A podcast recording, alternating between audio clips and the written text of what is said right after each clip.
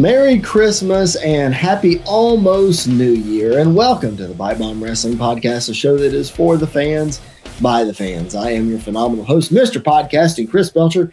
Thank you so much for spending your Christmas season with us, whether you're listening to us on a road trip or whether you're watching our smiling faces on YouTube. We can't thank you enough for doing that. Thank you so very much. Um, if you are uh, checking us out on social media. Make sure you're following us at PBW Podcast. I am at Chris Belcher 24. My partner Andy York, who is not going to be with us today, he is at Andy underscore PBWP. So make sure that you give him a follow. Why is Mr. Andy York not going to be with us today? Well, as we have teased for a very, very, very long time, today is finally the day where our fans get to listen to the world famous rant that is Starcade 1997. Yes. We've been teeing it up for a long, long time. I'm sure you guys that are listening are like, I wonder what happens when Chris gets hot about Starcade 97 because we've talked about it, we've talked about it, we've talked about it. Well, I thought that this Christmas season, as well as Andy's birthday, would be the perfect time to gift you all with this wonderful present that I have. Now, this episode goes way back to season pre-season one of the Pipe Bomb Wrestling Podcast. We uh, originally, when this podcast started, uh, we were called the Music City Mania Podcast, and um, myself, it was myself, um, Jason Backowitz, who you've heard me talk about on the show a lot. Uh, he was heavily involved, as was the other voice that you're going to hear on the show today, my brother from another mother, Mr. Jared Justice, who you've seen sporadically on here from time to time. Um, he was also heavily involved and we were producing weekly shows just like we do now, but we were under a different name. We were still getting our feet wet. It was still really, it was still really something we were just, um, we were just doing just to see if we could do it, you know, uh, Bruce Pritchard's podcast and the whole, really the whole Conrad Thompson family of podcasts were really big at the time. Uh, so it was just a thing that we were really trying. Well, now we've kind of crafted what we want to do and we're in a very good rhythm. Um, and we've got a lot of great partners. So special thanks out there to the bodyslam.net family, to the Sportswire Radio family, um, and all for all of you who continually listen and support our show. We would not be where we are without you guys. So back then we were kind of the little engine that could. We still are uh, kind of going up the tracks there. Uh, but we've got a little more momentum than we did back then, thus the rebranding. So uh, that's a long backstory that you really didn't need. But all that to say, this is from a previous episode from the Music City Mania podcast where we debuted a segment called The Fans Call Bullcrap. And that's a pretty good segment. Maybe Andy and I will bring that back in 2022. And if y'all like that segment, if y'all like that idea, basically what it is is, you know, a lot of um, promoters or wrestlers or what have you will tell stories about uh, what happened and they'll insinuate that this, that, and the other, this is fact, fact, fact. Well, we call bullcrap on that fact. So that's what that segment really is all about. Well, this started out as the fans called bullcrap on Eric Bischoff and his explanation of Starcade 97. And that just, as you'll hear in this episode, that just crawled all over Jared and I's skin. Um, Bischoff had released an 83 weeks episode. They were covering that, Starcade 97. I had got to witness in person um, some debating between myself and some other fans with Eric Bischoff in 83 Weeks live show in Nashville, Tennessee. Um, so some of this, some of what you're going to hear is from that experience as well. Some personal interaction that I heard directly from Eric Bischoff and that I'm still calling bullcrap on.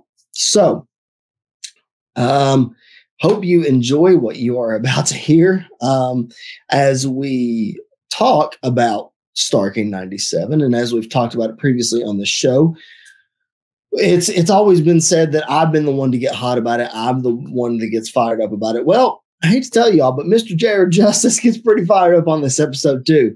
Um, we get very, very animated, very um, I don't I don't know what the right word is. We just this is really our trigger. Well, this is really my trigger. And this just happened to trigger Jared the correct way on this day. So Um, I know that I mentioned uh, if you're following along in our previous episodes, as a matter of fact, please make sure that you are going back and checking out our archives um, wherever you find your podcast on SportsWire Radio and on the BodySlam.net YouTube channel. I had mentioned that this show would not be on the YouTube channel. Well, I changed my mind. So uh, there is no video component with this Starcade 97 rant. So what you're going to see is just our logo and the audio will be over top of it. Um, so if you just want your audio, then just you know check, like I said, check this out on SportsWire. Check this out wherever you find your podcast. But if you're here on the YouTube channel, thank you so much for doing that. If you want to just keep listening in your background, that's perfect. There will not be a video component to this portion of the show. But I did want to come on here and intro this show, let you know what you're about to hear. 24 years tomorrow will be the anniversary of Starcade 1997. So we wanted to release this for you. Hope that you enjoy it. We'll see you on the other side. So this week is the brainchild of Mr. Jared Justice here. Um, we are introducing a new segment this week. I'm to start calling myself the whole podcasting show. oh, that's funny. That's funny. I like it. So, brainchild of Jared's uh, is a new segment this week. This podcast is for the fans by the fans. We've said that from the beginning. We're just, you know, a couple of fans bringing you our perspective of this wrestling news. You know, we're, we're all smart marks and we read the dirt sheets and things like that, and we think we're smarter than Vince McMahon and you know all that. But in the end, we're just fans, and we we have our opinions, and this is our platform to get those opinions out there. However, there are a lot of podcasts out there who basically they'll they'll repeat things, um, they'll tell stories, they'll tell things like they are fact. Now, some of those people are talking heads like the Dave Meltzers of the world and the Wade Kellers, you know, things like that.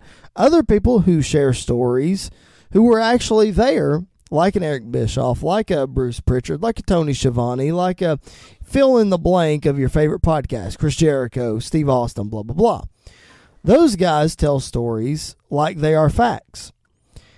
So keep in mind of what Bruce Pritchard always says when he says, Look, I'm telling you the story from my perspective.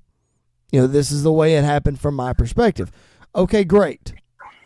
But we have developed a new segment on this podcast, and it is called The Fans Call Bullcrap. Yes.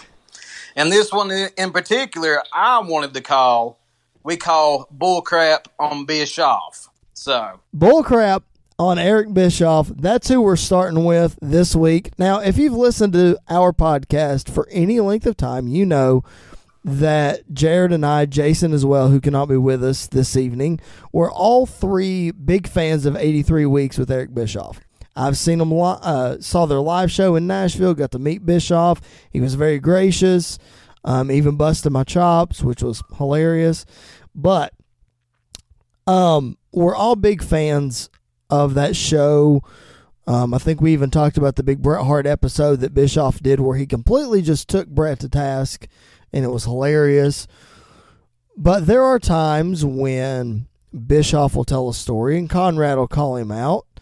And there are times when, you know, Bruce Pritchard or whoever will tell a story and they'll get called out on it. So we decided to take some of that and expand it a little bit.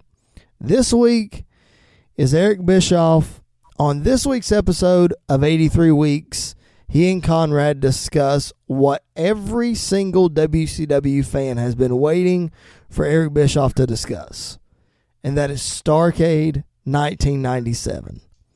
The easiest finish on planet Earth that was botched. I thought you were going to say something about who Kimberly Page was with backstage, but you know, I mean, this works too. Oh my gosh. oh my lord. I do miss seeing Kimberly Page. Well, I mean, you know. Um, so this was this was your brainchild. You called me today and you said, "Hey, I got an ideal." Yes, you worked it in. Of course I did. you called me today and said, "Hey, I got an ideal. We're going to crap on Bischoff." And I said, "Okay. What what are we talking about?" And you had listened to the Starcade episode before I did, and you are calling bullcrap on Bischoff and him defending the main event. So I'll let you pick it up from there and you start start with your bullcrap. I'll fill in mine. Now let's bear in mind, I said just a few minutes ago that we're going to try to get to the current product. And as Jared, as you found out a few minutes ago when we were talking before we started recording, I am very passionate about this subject. Yes. And this might go for a long time. I was a little heated whenever you called me a few minutes ago. Maybe we should start calling you the PodCon instead of the Icon. The You know, you've got you've got you've got Shawn Michaels worked into there, which was also some of my brain children, Yes, that is Um, true. my brain sperms. Um, Oh, wow. uh, but you know, we also know that you love Sting and AJ Styles, and you've also worked AJ in. So, I mean, the PodCon, I'm going to go ahead and vote for it. But um, so again, we all know here, people that listen to this show on a regular basis, you're usually the one that can provide structure uh, to any kind of situation, any kind of commentary, any kind of banter that I go on. So I, I'm just going to start and just, I'm not going to give any kind of history lesson, but w- we look back and we remember Sting had not been in the ring in quite some time. What was it? Uh, Six- year, two years? 16 months. Okay. So, and this is where where it really starts. The the headache that ensued whenever I was listening to this show before I notified you. but um, so according to Sting and according to Bischoff, and Sting hasn't went in, I guess, a whole lot of detail on this particular time period. But Sting had some personal problems, maybe some demons, maybe some substances, whatever those may or may not have been. I personally don't know. Um, but he seemed like he was kind of going through a dark time, which is actually um, it's kind of something that immediately triggered the thought of whenever that Heath Ledger was preparing for his role as the Joker, Mm-hmm. and whether that you want to say he was going through a hard time or he put himself through a hard time, the mindset this guy got himself in may have actually led to his demise when he committed suicide. Thank Absolutely. God that didn't happen to Sting. Absolutely. But um, Bischoff is trying to say that Sting hadn't been in the ring whenever that he saw Sting um, show up for the building, you know, show up to the building in preparation for this match.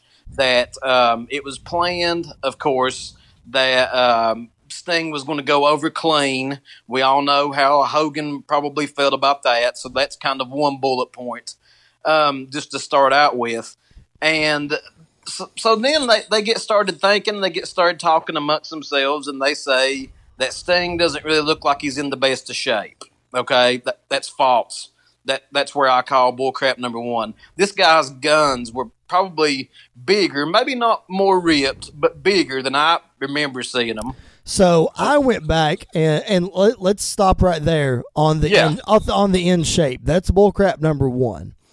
Um, I went back and I looked at pictures and I put them side by side of when he walked out of Fall Brawl, when he walked out of the cage, which was the last time he was in the ring before this. And that was Fall Brawl 96. And I put that side by side to Starcade 97. And his arms are just a little bit bigger in 97, but they are more defined in 96. So, Okay. so with Bischoff making his argument of Sting, you know, quit going to the gym or you know whatever. Okay, maybe he laxed up a little bit from the gym, but he wasn't going to take a bump for 16 months. and and his waist um, is still very thin. It's not like he came out here with like a beer gut. I mean, Right. he's still wearing tight clothes, even though it's not like he's not going shirtless, but that wasn't what the character called for. Right. He's he's in a bodysuit. I mean, if he had a belly or you know whatever, it would have, you know, you could have seen that through the bodysuit. So, absolutely, hundred percent. I mean, maybe Sting wasn't in the shape he was 16 months before that, but you can't say Sting was in worse shape than uh, I don't know your champion. Yeah, exactly. Um, and and you know the thing, the part that really irritated me the most, just whenever that I'm listening to, and again, part of this is is Bischoff's character. Yes. You know the the squirmy, slimy, sleazy little puke of a human that we all know as Eric Bischoff. Whenever we watched him on TV, not not saying who he is in real life, but he admits he well he he says he had more hate than anybody in the business. Maybe that's true. If not, he was definitely up there. Sure. But I'm sitting there and I'm listening to this and I'm starting to get irritated. And then it builds up, and he has the audacity to say that Sting did not have a tan. Didn't have a tan. You have Hulk Hogan, whose skin looks like leather from all of his, you know, the leather belt that he wore is only differentiated from his skin because the leather belt is colored black and white. Okay? So yeah, yeah, he's he's not, you know, he's not tan, you know, but I never saw Eric Bischoff being, you know, uh, the, the the color of chocolate milk or whatever either, or whatever they were striving for in their bronze and glory whenever they went to the tanning beds.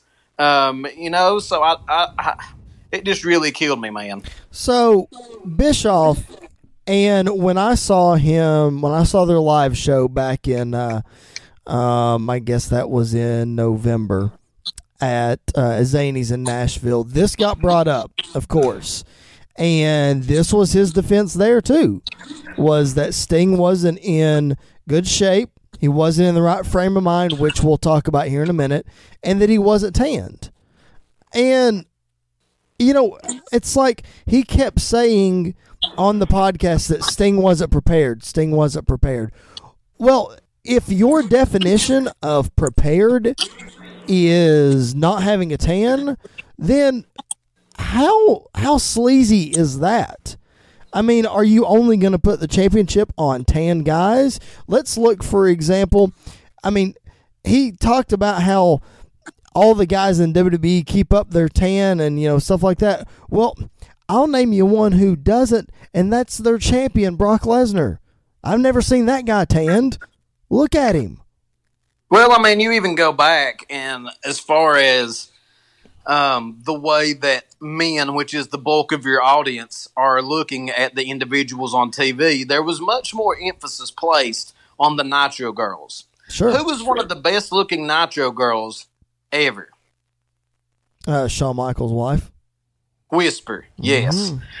She was not tan. Mm-hmm. No, she and was she not. looked mag freaking magnificent. I will go. I will go as far as saying after she married Shawn, and she did start tanning, she didn't look as good as when she wasn't tanning.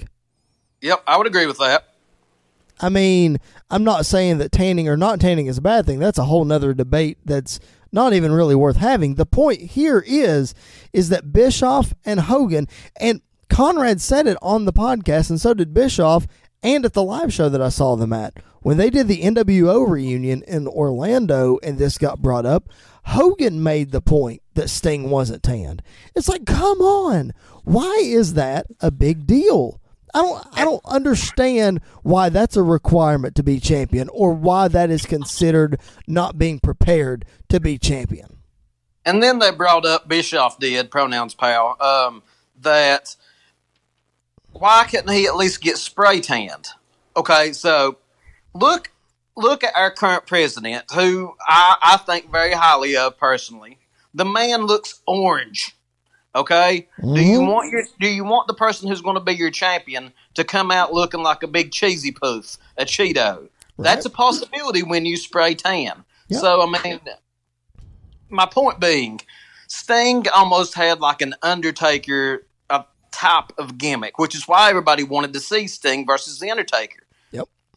The Undertaker was, was not tanned. Absolutely. It, it, it, added to his character. Sting was not going out on, on beaches and sunbathing right. with his crow paint on whenever he's supposed to be, you know, this depressed individual that's sick of how the, the, the path that WCW is taking since the NWO started to take over.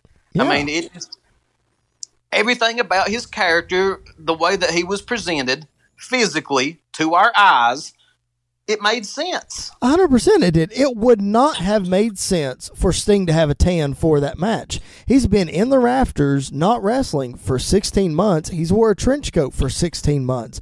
Why on earth would you expect him to take off said trench coat and be tanned? It does not make any sense whatsoever.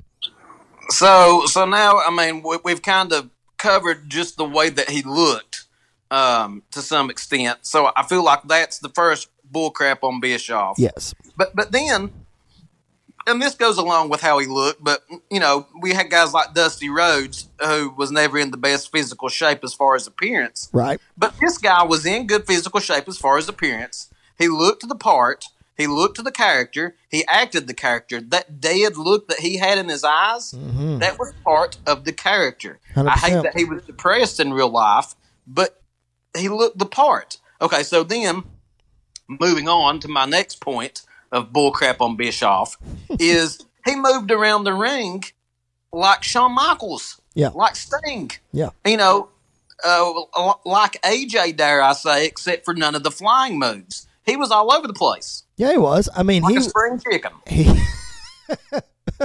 I mean, he was nailing drop kicks just like he normally would. He hit stinger splashes like he normally would. I mean, he was doing Sting stuff. He didn't do a big clothesline off the top o- rope or a big splash or whatever, but he was wrestling Hogan. He didn't need to.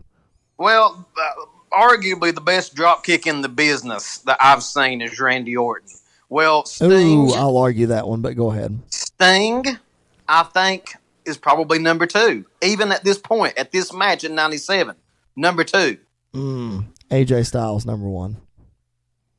Ah, yeah, that, yeah, That drop was- kick was- is, yep, that drop kick's better than anybody's. yeah. I, I don't know. Uh, it'd be hard for me to make a call, but let's not get off on that tangent. Sure, absolutely. That's a tangent on itself. So yeah, you're exactly right. He moved in the ring just like he needed to. What the fact is is that okay, you say he's out of shape or whatever. I, again, I defend that with look at your champion. Look what Sting has to work with. Sting's only going to look as good as Hogan can make him look. He can't go flying around out there and doing Sting stuff when Hogan can't take three steps without his hip going out. Yeah, and one thing I noticed too, and I don't know if this was a point that Bischoff was trying to make, but it was actually something that I liked, and I remember liking it at the time. Is that whenever that Hulk picks him up for one of the rare moves that he can actually do, which is a body slam, and Sting goes down, he goes down almost like the Undertaker. It, it's like you know you put him down and he's not doing his old Sting hop back up, grab the back.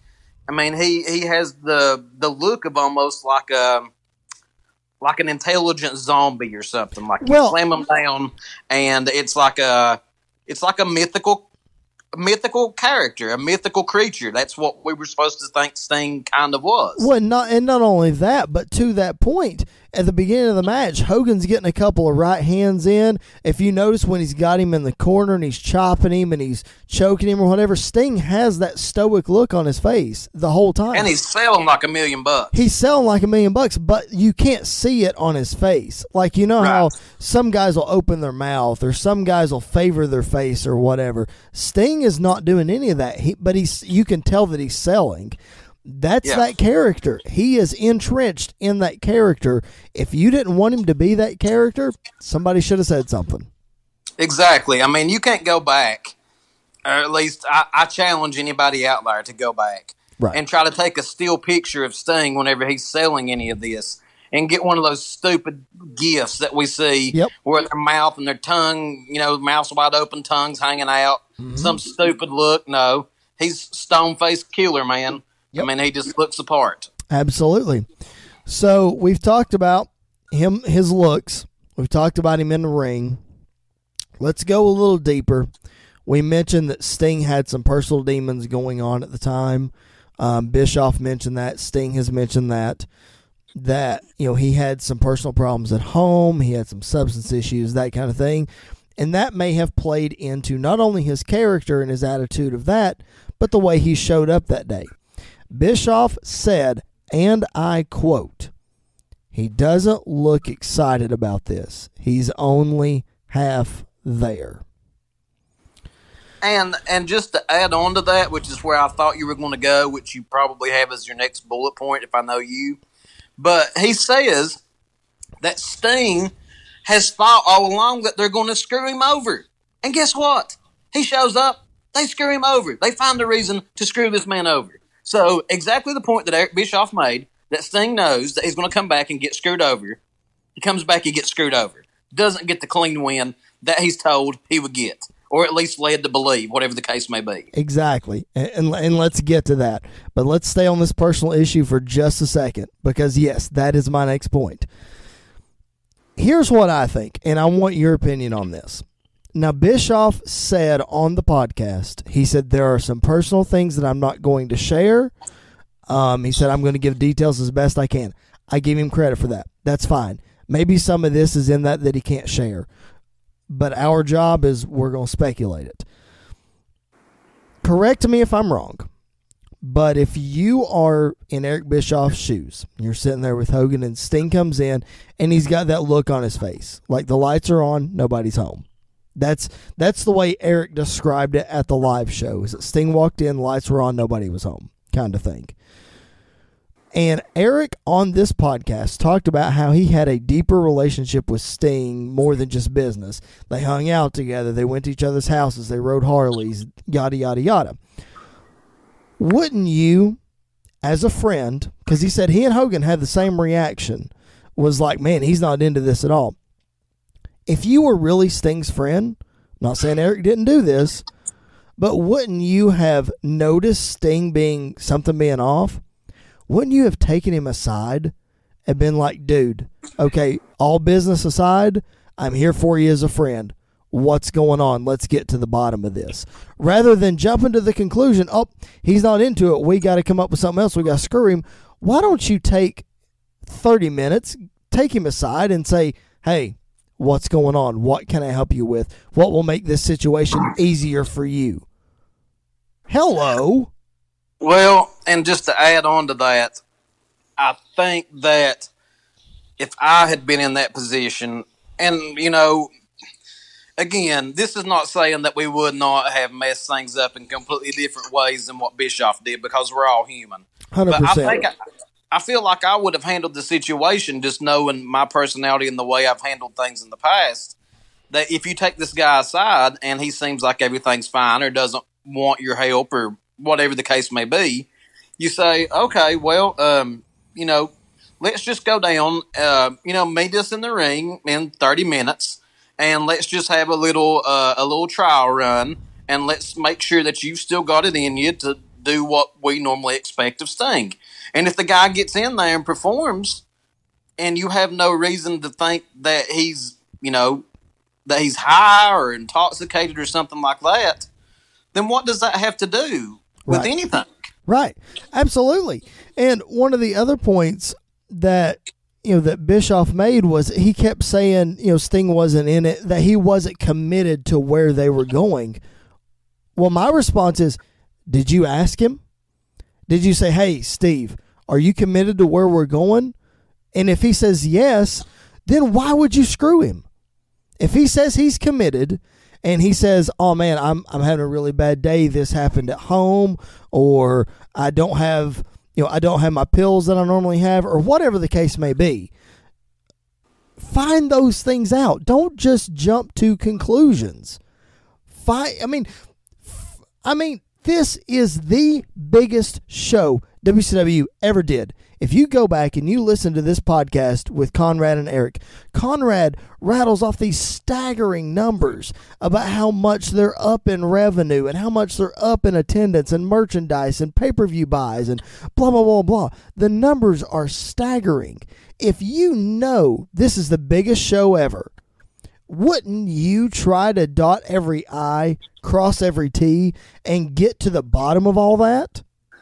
Absolutely. And one thing, too, that I don't want to gloss over here um, we've all had problems in our personal lives that we um, try to not let affect our work. And I know, speaking from experience, that sometimes going to work and getting away from those problems is the only peace of mind you can get. It gets you out of that situation. It gets you away from whoever that um, is annoying you or causing you problems, mm-hmm. and you are doing the thing that you love to do if you are lucky enough to have a job that you love, which I do, and which I think that Sting did and does or did up until he can't perform anymore. Right. So it just doesn't make sense to me if you're talking to this guy and, and you know he seems downtrodden to think for any reason that that's going to affect his business inside of the ring. And it even could make him better because he's happy to be there. His mind is clear. He's not worrying about the, the real problems of the real world. Uh, and, and, and, I'm sitting here watching this match as we talk. And one, another thing, just to add to the whole physical appearance and the way that he performed, is I love how that whenever Hogan's trotting around, um, you know, looking at him or whatever, that Sting is turning and facing him at every point. Sting is 100% committed here. I mean, he's he's not just standing over there in the corner like we've seen Jeff Hardy do um, during some of his problematic times. The man is completely focused. Right, and not only not only completely focused, and you say you know he's looking this great in the ring. He hasn't been in the ring in 16 months. There's probably a little bit of ring rust there. They got to give him. They got to give him. Cut him some slack, man. You know. Exactly. So, so with all these personal issues and whether or not Bischoff went to him, uh, pulled him aside, and blah blah, you know, it just seemed like that he and Hogan were just dead set on screwing him over. It was the old, you know, Sting comes in, he doesn't look committed. Sting walks out of the room, and Hogan strokes his Fu Manchu, and he says, "That doesn't work for me, brother." Yeah, that, that like you said just a few minutes ago, Sting was afraid they were going to screw him. This is the easiest, most elementary finish in the history of wrestling. This and is, and they screw it up. We know that Eric Bischoff is seeing the, the seeing things the way that Hogan wants him to see them at this time. For one, his head is so far up Hogan's rear, he's seeing out Hogan's eyeballs. Um, so I just feel like you you go back and look, and yeah, they're they're friends. But if you follow Hogan and everything we've heard, you know, where there's smoke, there's fire. Maybe everything's not true, but this man looked out for himself. Hundred percent. He was still at like I guess the second peak of his career, not physically, but he was Hollywood Hogan brother, uh, the leader of the NWO you can't convince me that he's ready just to turn over the reins to Sting, uh-uh. that he's ready to, to, let somebody else have that spotlight. He would have never been ready. He'd mm still have the spotlight today if he could. Exactly. No, you're exactly right because he gains he regains the title after you know after Sting he regains the title at least one, two, three, four more times that I can think of off the top of my head. Five times actually that I can think of. So yeah, and, and in my mind, I guess too, I just see it like that Sting almost doesn't win, even though that's why it was so hard for me to remember looking back, is because this doesn't seem like a Sting victory because of the count. I mean, he he lost via count out. I mean, via one, two, three count out. Yeah, not count out outside the ring. Right. But that's what a lot of us see looking back, and I think that that was Hogan's goal. Yep. Yeah, I beat him in. I beat him clean. He has no beef. But then Bret Hart restarts the match, and he beats me after that because Bret Hart helped him. It took Bret Hart and Sting to beat Hulk Hogan. Right, and they still didn't beat him because ten days later, Sting is stripped of the championship. Right. So before we move on to that, you mentioned the count. So let's talk about the count. In the on the podcast, Conrad references that Nick Patrick has said over the years that when he was told about the finish, that the boss of WCW told him that it was going to be a fast count. He needed a fast count Sting down, and that Sting was still supposed to kick out. So the boss told him to count, fast count. He said, and then the real boss of WCW came to him and said to count normal. Now, fill in your own opinions there, but my best opinion is that Eric Bischoff is the one that relayed the fast count. Hulk Hogan is the one that wanted the normal count, like you just insinuated a minute ago. Well, here, here's my question, and it just hit it just hit me. Okay, so if we're Sting, was he told to lay there and take a three count no matter what?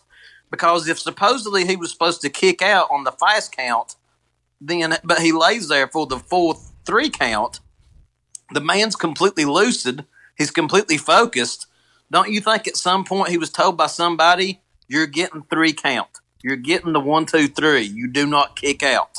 I mean, if you look, Bischoff said that Sting was supposed to kick out. No, he wasn't. Because if you watch that pin, Sting made no effort to kick out whatsoever. None. Yeah, so some something's not right there. So Bischoff says that it was a miscommunication and Nick Patrick got the wrong information. Okay, again, I go back and I say, this is the biggest pay per view of the year. You're in charge. Bischoff said that he didn't get involved in the particulars in the match because that wasn't what he was good at. Bullcrap. If this is the biggest show of the year, you are going to that meeting and you're saying, okay, what's the final details? Everybody's on the same page. We're doing a fast count or we're not doing a fast count. You're having that meeting and everybody's on the same page. You have to if you run a company, you run a business, this is the biggest show of the year. You have to know exactly what's going on. You can't just meet with the referee after and say, What was that? The referee say it was a miscommunication. All right, we'll see you tomorrow. No big deal. That makes zero sense. None whatsoever. Yeah. And and I just think it's hard I think it would be hard for Bischoff to stand with somebody and argue again as to why Sting took the full three count that was a normal three count if he wasn't told by somebody to take a three count. Exactly. So I just it just doesn't make sense the way that, that Bischoff is playing this out. I, I that so that that makes me lose faith as to what credibility we can truly give him to any of this story. Right. Well, I and I do think that I do think he's covering up for Hogan for a lot of it. I really do. And I think he doesn't want to go public and rat Hogan out. I get that. That's fine. That's your buddy, whatever. But don't don't come up with all of these things that you have come up with. Say their gospel, say their truth, and just leave it at that. You can't say this is absolutely true, but it's contingent on this, it's contingent on Hogan, it's this, it's that. You know, I, I just you can't tell me half. It's like Dave Meltzer reporting something and telling me that it's absolutely 100% true when Mabel wasn't even the third man, wasn't even considered for the third man. It's ridiculous. It, it, it just don't even tell the story if the whole reason behind it is Hogan, and you're not going to tell me it's Hogan. Well, there's so many times that we can all relate to because maybe some of us have been either guy in in this story, but I think we've all at least been one of the two, if not both guys at some point. How many times throughout your life have you seen a situation where that one man thinks another man is above him, beyond him? And the man who is looked at as being above him or beyond him starts hanging out with the guy who thinks that he's below him and may be below him as far as whatever kind of social ranking you want to put on this. Right. And the the yes man, the the smaller guy of the two, socially speaking, not stature or anything like that, goes along with everything the other one says because it makes him feel like he's cool. It makes him feel like that the other guy brings him up in everybody else's eyes to his level. We've all seen that a million times. And I think that anybody out there who can honestly look themselves in the mirror and say, without laughing or without looking away, because you just can't lie to yourself. Right. I mean, I, I wouldn't think you could, but to say that wasn't the situation here and that Eric Bischoff didn't have somewhat of a bromance with Hulk Hogan and just absolutely love him and, you know, sit down at his feet and maybe even, you know, bow down and worship just like he did whenever he came out on stage, then I, I think you're lying. I think you're lying to yourself. I think you're lying to whoever's listening. Oh, 100%. And it goes to show that after this, after WCW goes under, who shows up in TNA together and tries to push TNA? Oh, Hogan and Bischoff together. I mean, it. I, I'm I'm fine with them being friends. I'm fine with them being business partners. I'm fine with whatever. It's not. That's not the point. The point is, is that I mean he's not going to rat his friend out. So don't talk about it at all. You know that needs to be. You know there are some things that Bruce Pritchard has said or that Conrad said that Bruce is just not going to talk about. You know, we know that he's not going to talk bad about Vince, or I'm sure there are certain stories that he will not tell about Vince, or about Hunter, or about Stephanie, or yada, yada, yada. So maybe this should be something that Bischoff should just say, I'm not going to talk about that.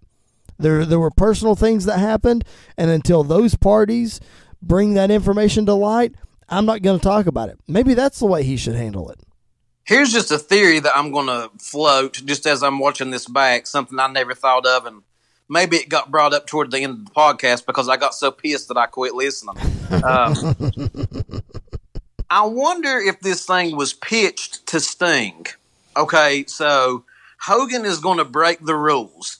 He's going to go outside, he's going to get your ball bat, and he's going to smack you on the back with it. Now, you're not going to go unconscious, whatever sense that makes, but we're going to put you back in the ring and we're going to count you one, two, three. Then we're going to have Bret Hart, for that reason, stop the timekeeper.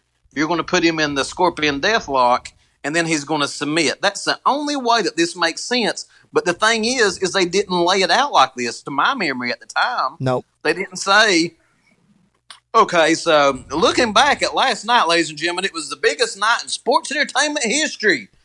Um, Sting was screwed by Hulk Hogan because he was hit with an illegal object. His black baseball bat was then tossed back in the ring, pinned one, two, three. But thank God Bret Hart was there to save the day. It was not pitched like that. No. It, it was just left alone to think, okay, so Hogan beat him. Bret helped him cheat, Mm-hmm. and then then Hogan taps out Right. or submits or whatever it was. Yeah. Yeah. So I just I just wonder if that wasn't the way this thing was pitched, but never played out, which I could completely believe based on everything I've heard about WCW and Bischoff and Hulk Hogan back at this time. Right. Well, the way that the announcers took it after that was that it was a fast count. That they, that Patrick tried to screw him over again, and that Bret Hart stopped him, and and Sting ultimately wins the championship. Blah blah blah blah blah.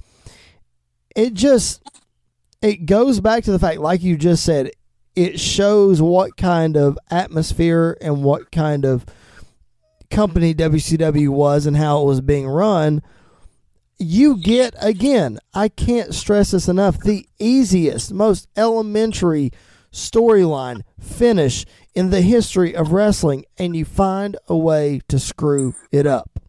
I don't understand it. So in the end sting gets the championship. Like we said the match gets restarted sting gets the championship and then the next night on nitro they decide they're going to have a rematch and then I think the way it went down, I think Sting has him in the Scorpion Deathlock, and the show goes off the air. You don't see a finish. Fans are irate, they're upset. The very next week is the premiere episode of WCW Thunder. On that episode, they bring Sting and Hogan out because there's controversy, blah, blah, blah. JJ Dillon strips Sting of the championship and they have a one-on-one match, Sting and Hogan, at Super Brawl for the vacant championship, and Sting wins there. Sting holds the title for two months. He loses the title to Randy Savage, who then loses the title to Hulk Hogan the very next night on Nitro. If you can't tell me that Hulk Hogan's hands were all over this, finding a way for him to get the championship back, you cannot tell me that wasn't the case in this situation.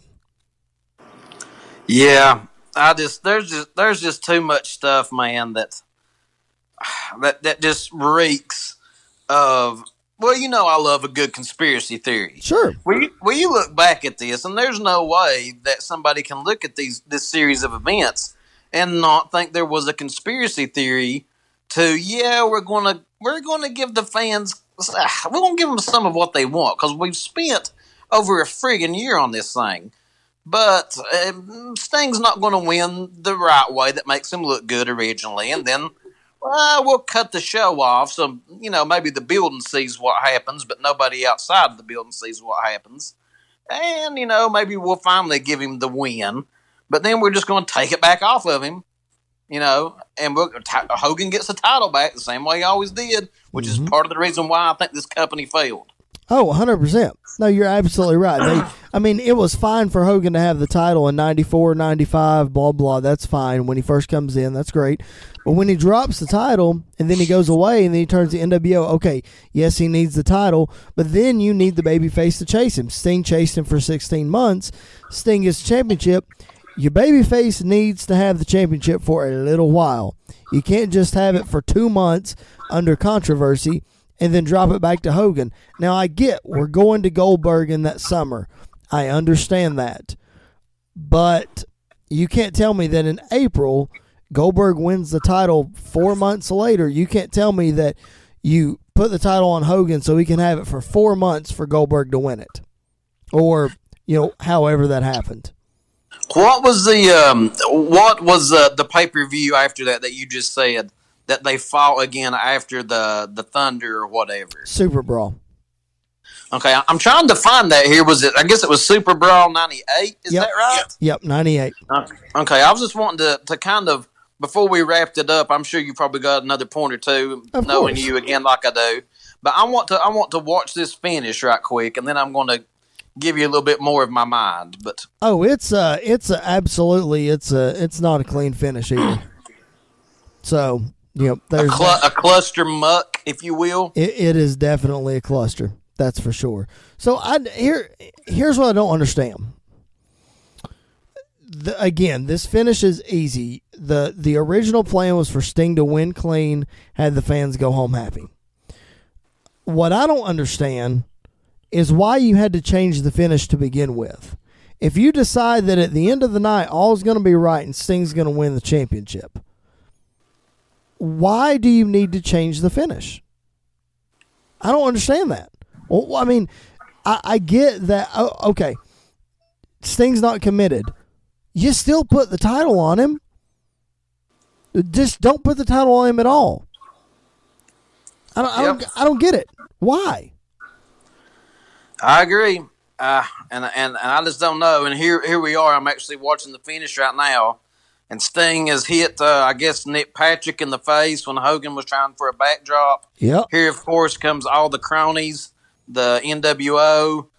There's Savage just did something with Hogan. I don't know what.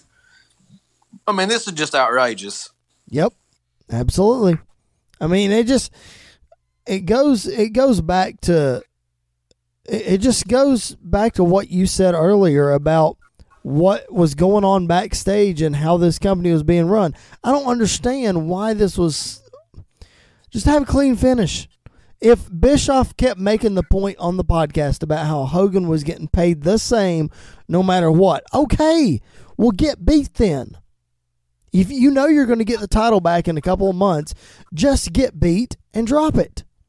And and just you know, I knew I would get another good point at least out of watching the ending uh, right quick as we kept talking. But you go on to look here at Super Brawl whenever that Sting beats him again. Of course, not without another cluster muck, if yep. you will. Mm-hmm. Um, but look how ripped his arms and and his his gut and his chest look then. Well, there was no gut, his belly. Right. Uh, he was ripped. Yep. So that right there shows that if Bischoff thought that he wasn't dedicated, well, you're dead wrong because this guy is back in awesome, phenomenal shape. And then there lays Hogan with his barrel chest and his leather skin and his skullet Well, right the- in the middle of the ring. the point that Bischoff tried to make was when Conrad would ask him why Sting got the title back at Super Brawl was they were trying to make chicken salad out of the chicken crap that they had left. They were trying to to capture some of the momentum that they had left. Well, number one, you wouldn't have to worry about that if you'd have just done the finish correctly the first time. Number two, you're going to put the title on him. Oh, great. Well, what changed in those two months between December and February that caused you to put the title on him? And if it got better and it gave you the confidence to put the title on him, why did you take it off of him two months later? Yeah, and another interesting point here, just looking back. Hogan's laid in the center of the ring, just like I mentioned, all of his wonderful attributes physically that they put down Sting and his physical attributes. You can look at Hogan's legs here. His feet are both turned out. Okay, now to most of you, this may not really be much of a point or whatever. But to me, this right here screams that's a sign of bad hips. Yep. So even back in, I guess this was 98 or whatever, where Yep. we're at now, um, Hogan's hips were bad then. So you've got a guy who's broke down, whose skin looks like leather, who has a skullet, um, who can barely move around the ring, who rarely leaves his feet, who doesn't go to the top rope, who sure as heck doesn't jump, and he's got bad hips. And they have the audacity to be putting Sting down, who now, if he didn't look like a million bucks before, sure looks like it now. Yep. So maybe that maybe that's what changed in those two months. Maybe now Sting looks like a million bucks and they decided to put the title on him, but that still does not that still tells me nothing about why they took the title from him two months later. I don't understand. He had the title defense against Scott Hall at Uncensored, and then he defended against Randy Savage at Spring Stampede, and he lost because Kevin Nash came out and interfered and jackknifed him. Yes, he loses on a non clean finish. I get that WCW was full of schmoz finishes for three years. I get that. I'm not arguing that. The point I'm arguing is Sting's the guy. You spent 16 months building Sting as the hero, and you don't go with him, and you say it's because of his personal problems or that he wasn't committed to where he was going. Again, the fans call bullcrap because that's ridiculous. and again, you look back too at this time, um, and, and I feel like it's more visible for whatever reason. I can't even really explain it, but it seems like it's more visible in the WWF at this time. But look at all the guys who had personal problems, man, Yeah. and and and they strapped the rocket to all these people, and, and you go here, and a guy who that, if you remember, whenever that me and you were talking, I was shocked whenever I found out that Sting at one point had some substance issues. yeah.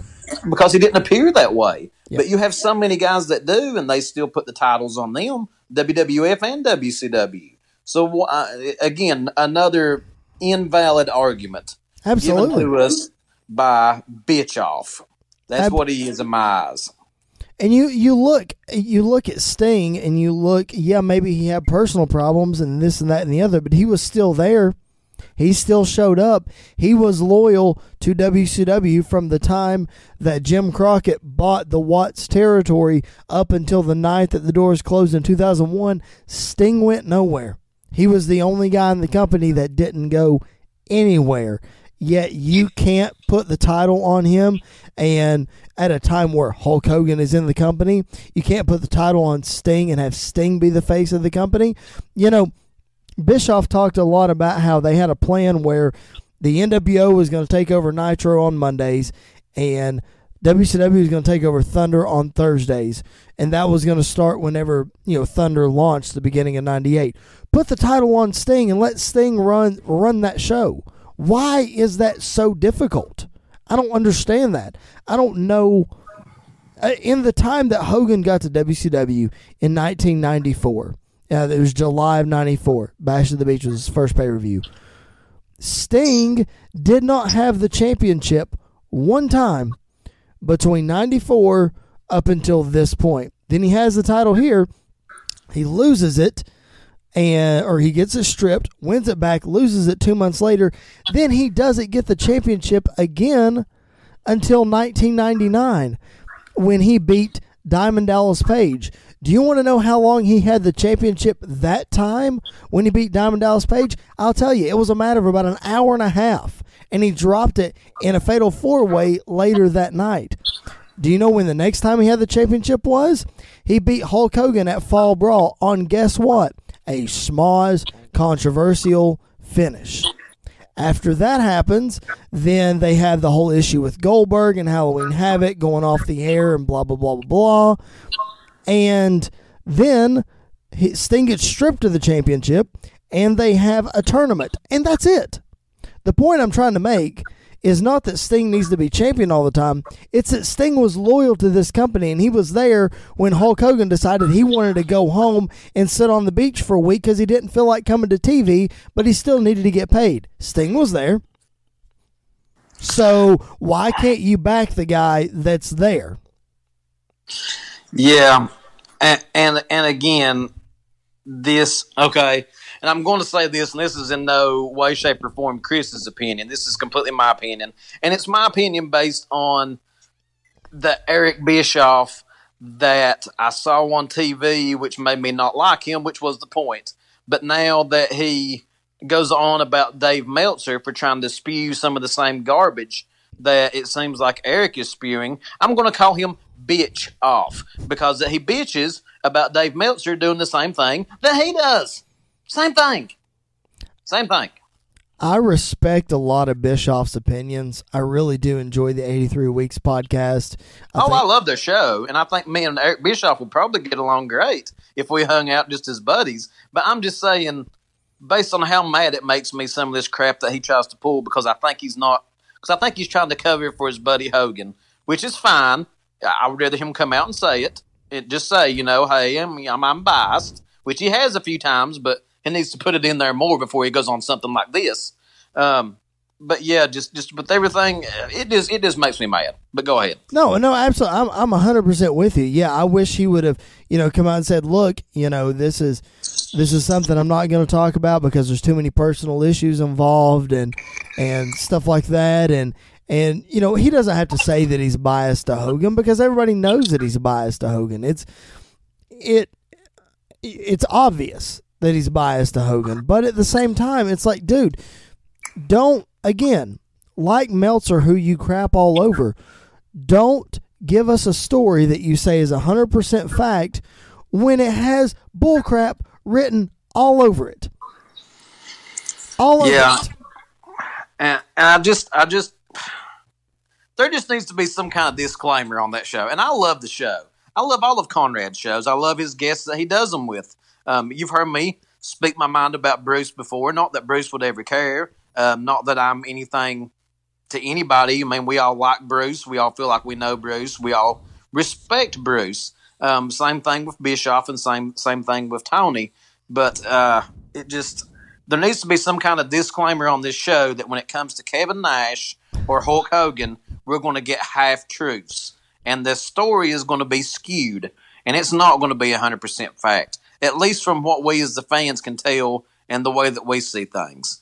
Maybe all this is true. We weren't there. I wasn't there. I was very young at this time. I was like, what, six, uh, 13 years old, 14 years old? Yeah, something like that. Yep. So I, am just giving my opinion based on, on, on, the way I on the way I see things, and so it, it just like I said, it goes back to whenever I first suggested this idea it aggravates me. It pisses me off, and I'm glad that we got to speak our mind and give what we feel like is our is our view on it. Oh, I'm hot about it. That's for sure. I'm hot about it. Um, the one of the interesting things that Conrad also brought up on the podcast, and all of speaking of all speaking of Conrad, all of you folks who are listening to this podcast, in case you're wondering, Conrad's on our side on this. So if you go back and you listen to this 83 weeks episode, which we highly encourage you to do, um, you will hear a lot of these same arguments because exactly everything that Conrad said, I was in my head, and I would have said the same thing to Bischoff. So glad Conrad's on our side. But one of the things that he brought up on that show was during the 15, 16 months that Sting didn't take a bump. When he sat up in the rafters, when he appeared, you know, once every other week or whatever, who knows what he was going to do. Sting became the second highest merchandise seller in the wrestling business, not WCW, the wrestling business, behind Stone Cold Steve Austin. You have a, he. I mean, he surpassed the NWO.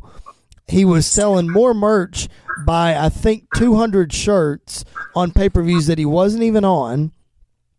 Yet he was outselling the NWO.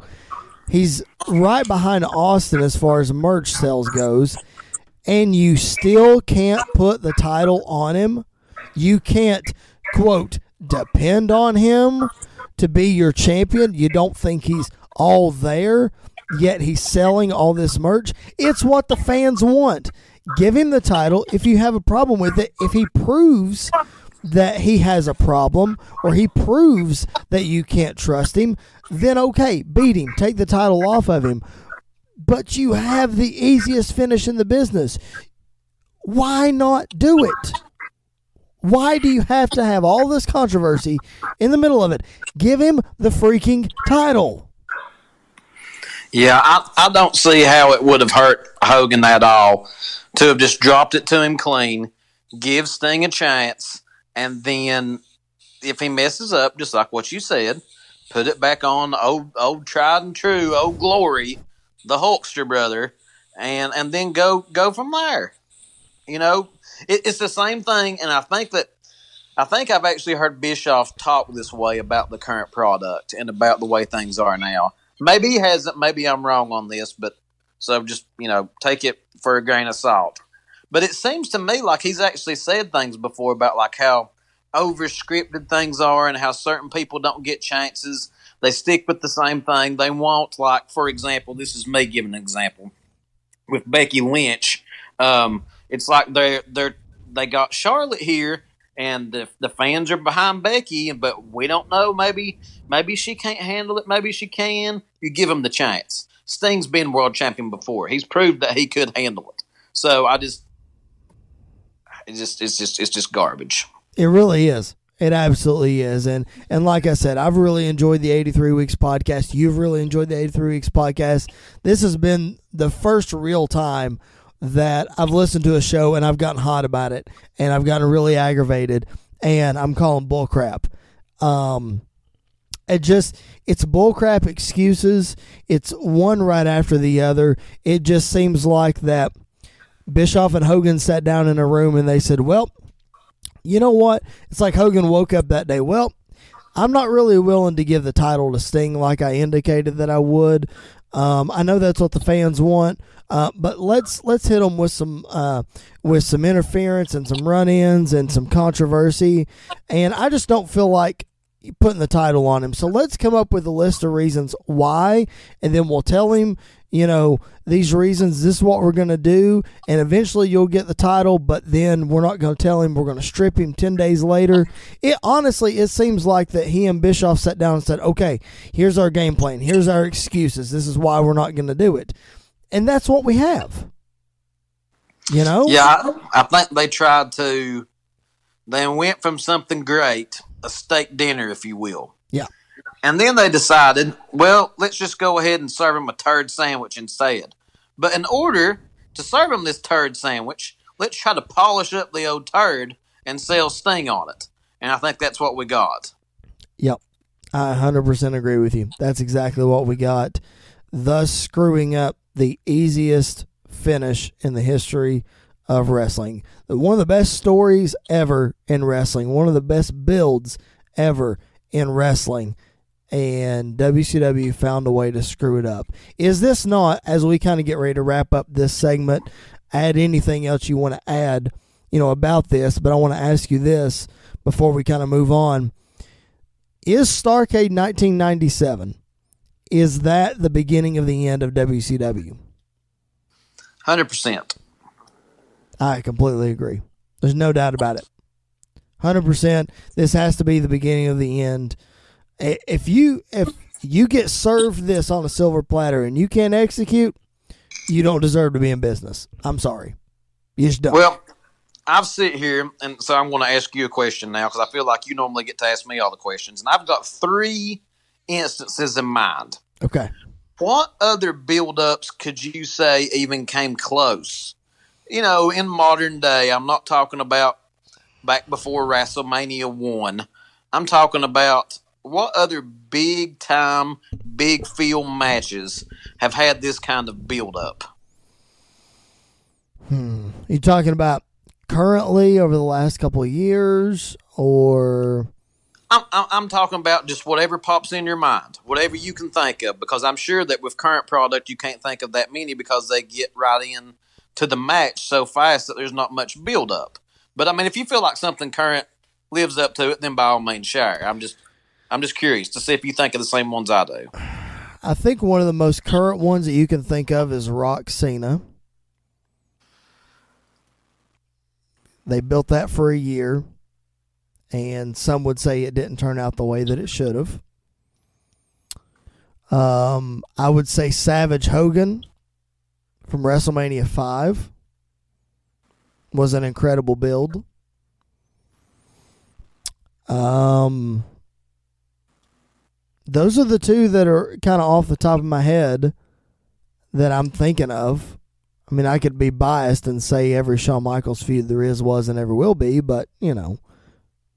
Well, what were the ones you were thinking of? Okay, so one is an actual match that they built to, which was Hogan and Andre. Okay. WrestleMania three. Yep. Um, Shawn Michaels and Bret Hart, WrestleMania twelve. Uh, yeah, I was gonna say that. Yep. And then I think the only other ones that come to mind really didn't. There was no exact match that it was supposed to culminate in. It was just the build that they took their time and got to was building up um, the ringmaster, turning him into Stone Cold Steve Austin and giving him him the title. Then the other one was actually in WCW with Goldberg. You build him up. I, I'm I'm sure that probably if Hogan's alive and well, brother, that it was probably Hogan he was building up to all the time. But they actually took their time and built this thing, and and they actually did manage to pay that one off right. So, but those are the main. I mean, the four four other times, two of which were actual matches. I mean, that's that's about all I can think of that have had this kind of build up, and I don't think that they ruined any of the other ones. No, but they somehow found a way to screw this one up. Exactly. Because I would argue that even though that build for Shawn Michaels culminated in his first championship in a seven month run as the WWF champion, um, I would argue, you know, you've got Hogan, Andre passing the torch to Hogan in the Silver Dome, um, and then you've got you've got all of those builds, you've got all of those matches. I would still argue though that Sting and Hogan is bigger than all of them. Ah. And the reason that I would argue that is because you see Hulk Hogan turn heel for the first time. It turns the wrestling world on its head. And you get this hostile takeover with this NWO. What, you know, when people see that, they're thinking, what are we going to do? What's going to happen? And then Sting turns his back on WCW. Will he join the NWO? Then for 15 months, you've got Sting just hanging out there, just waiting. And then he finally, you know, shows who he's aligned with. And then he finally gets his match with Hogan. It's the culmination of the NWO versus the WCW. And they screw it up. Yeah, I, I won't go into. I think I could make arguments for the other ones, but um, I'm, I'm, not even going to go. I'm not even going to attempt that.